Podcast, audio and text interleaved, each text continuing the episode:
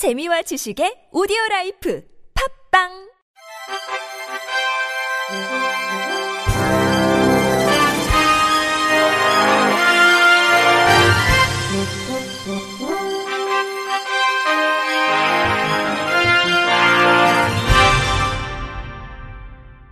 청취자 여러분 안녕하십니까? 3월 셋째 주 주간 KBIC 뉴스입니다.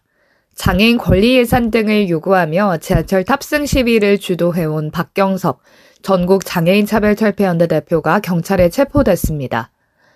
서울 남대문 경찰서는 어제 오전 종로구 서울경찰청 청사 앞 기자회견에 참석한 박 대표를 상대로 체포영장을 집행하고 경찰서로 압송해 조사했습니다. 경찰에 따르면 박 대표는 2021년 1월부터 올해 1월 20일까지 신용산역, 삼각지역, 경복궁역 등지에서 집회나 지하철 탑승 시위를 하며 도로를 점거하고 열차 운행을 방해한 혐의를 받고 있습니다. 경찰은 박 대표에게 18차례 출석을 요구했으나 모두 불응하자 지난 15일 체포영장을 신청해 발부받았습니다. 박 대표는 체포 전 미리 준비한 설창 안에 들어가 목에 쇠사슬을 감고 기자회견을 하며 회견이 끝나면 바로 체포영장을 집행해달라며 조사를 받겠다고 말했습니다. 이어 우리는 불법을 저지른 게 아니다. 더 이상 불법 분자, 시민을 볼모로 잡는 자들이라고 말하지 말아달라며 모든 국민은 법 앞에 평등하다라는 헌법상 차별받지 않을 권리를 어떻게 지킬 것이냐고 묻고 오겠다고 덧붙였습니다. 버스와 지하철 등 대중교통수단과 벽이나 칸막이가 없는 대형 시설 내 개방형 약국에서의 실내 마스크 착용 의무가 오는 20일부터 해제됩니다.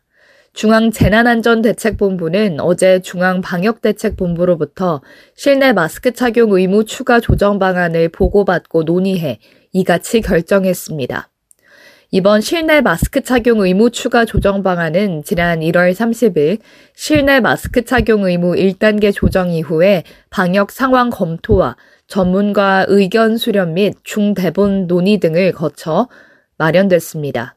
다만 장애인 거주시설, 장애인 쉼터, 피해 장애 아동 쉼터 등 장애인 복지시설과 정신건강복지법에 따른 정신요양시설, 요양병원, 장기 요양기관 등은 실내 마스크 착용 의무가 유지됩니다.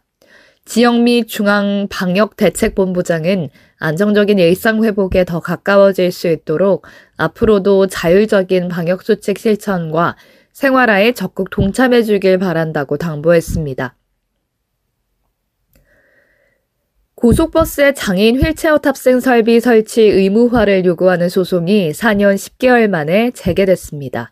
광주지법 민사 14부는 지난 목요일 배영준 씨 등 장애인 5명이 금호고속, 광주시, 정부를 상대로 낸 차별구제 소송에 2차 변론기를 열었습니다.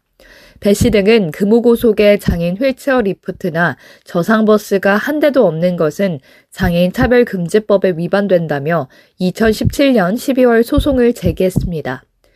2018년 5월 한 차례 재판 후 다른 유사 소송의 대법원 판결 등을 기다리기 위해 한동안 중단됐다가 재판장이 바뀌면서 재개됐습니다. 배씨 등은 현대자동차 등이 휠체어 리프트가 설치된 고속버스를 출시하고 한양 고속과 충남 고속이 두세 개 구간의 저상버스를 도입했음에도 금우 고속과 광주시는 휠체어 탑승 가능 버스를 단 한 대도 도입하지 않았다고 지적했습니다. 재판부는 금호고속 측 대리인에게 휠체어 탑승객이 이용할 수 있는 버스를 한 대도 도입하지 않은 이유와 재무 자료 등을 조속히 제출하라고 명령했으며 광주시에 대해서도 시외버스 편의 증진 및 지원 계획을 제출하라고 명했습니다. 탈시설 장애인들이 서울시의 탈시설 장애인 전수조사로 과도한 개인정보 요구 및 강압조사 행위까지 받고 있어서 인권 침해라며 국가인권위원회 진정을 제기했습니다. 앞서 서울시는 지난 2월 한 언론을 통해 거주시설에서 탈시설한 장애인 1000명을 대상으로 전수조사를 하겠다며 탈시설 과정의 적정성, 생활 전반에 대한 만족도, 건강 상태를 확인하겠다고 밝혔습니다.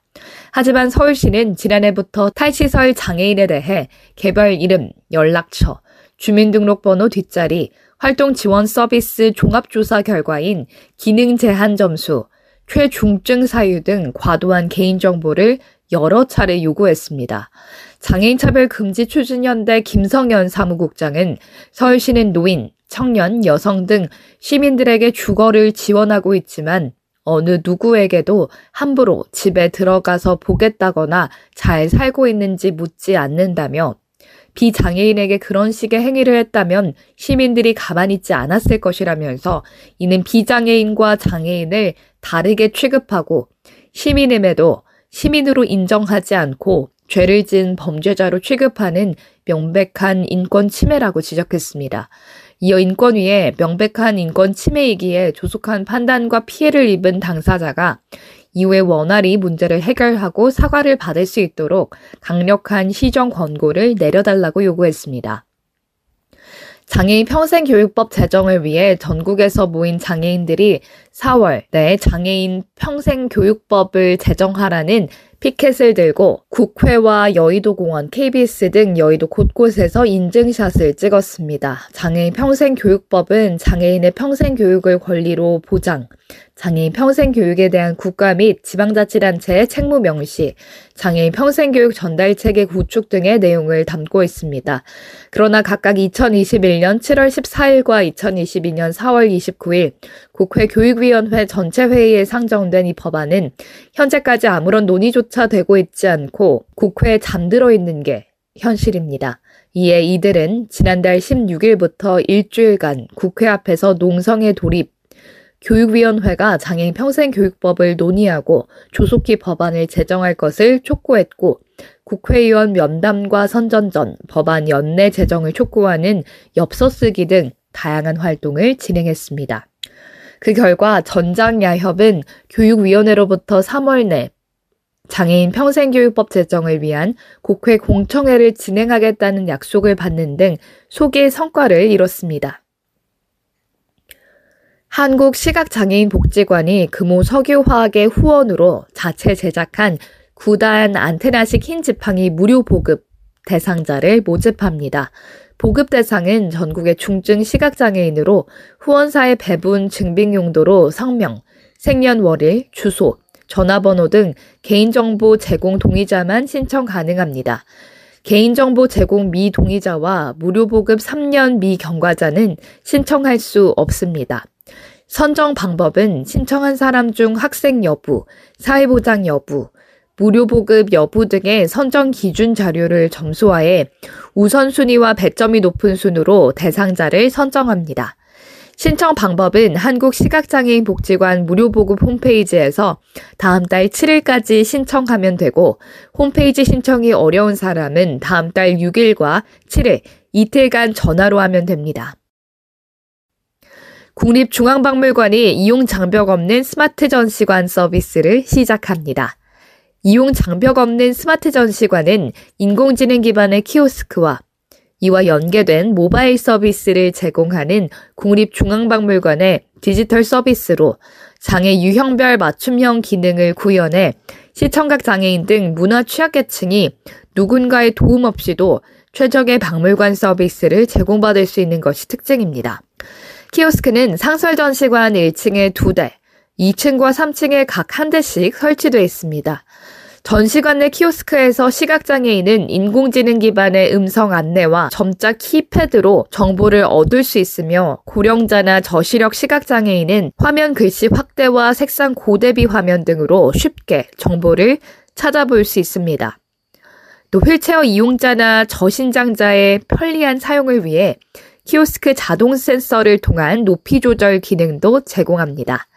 특히 청각장애인을 위한 수어 서비스 구축이 돋보이는데 청각장애인이 수어로 질문을 하면 질문의 의도에 맞는 내용을 3D 수어 아바타가 수어로 대답합니다.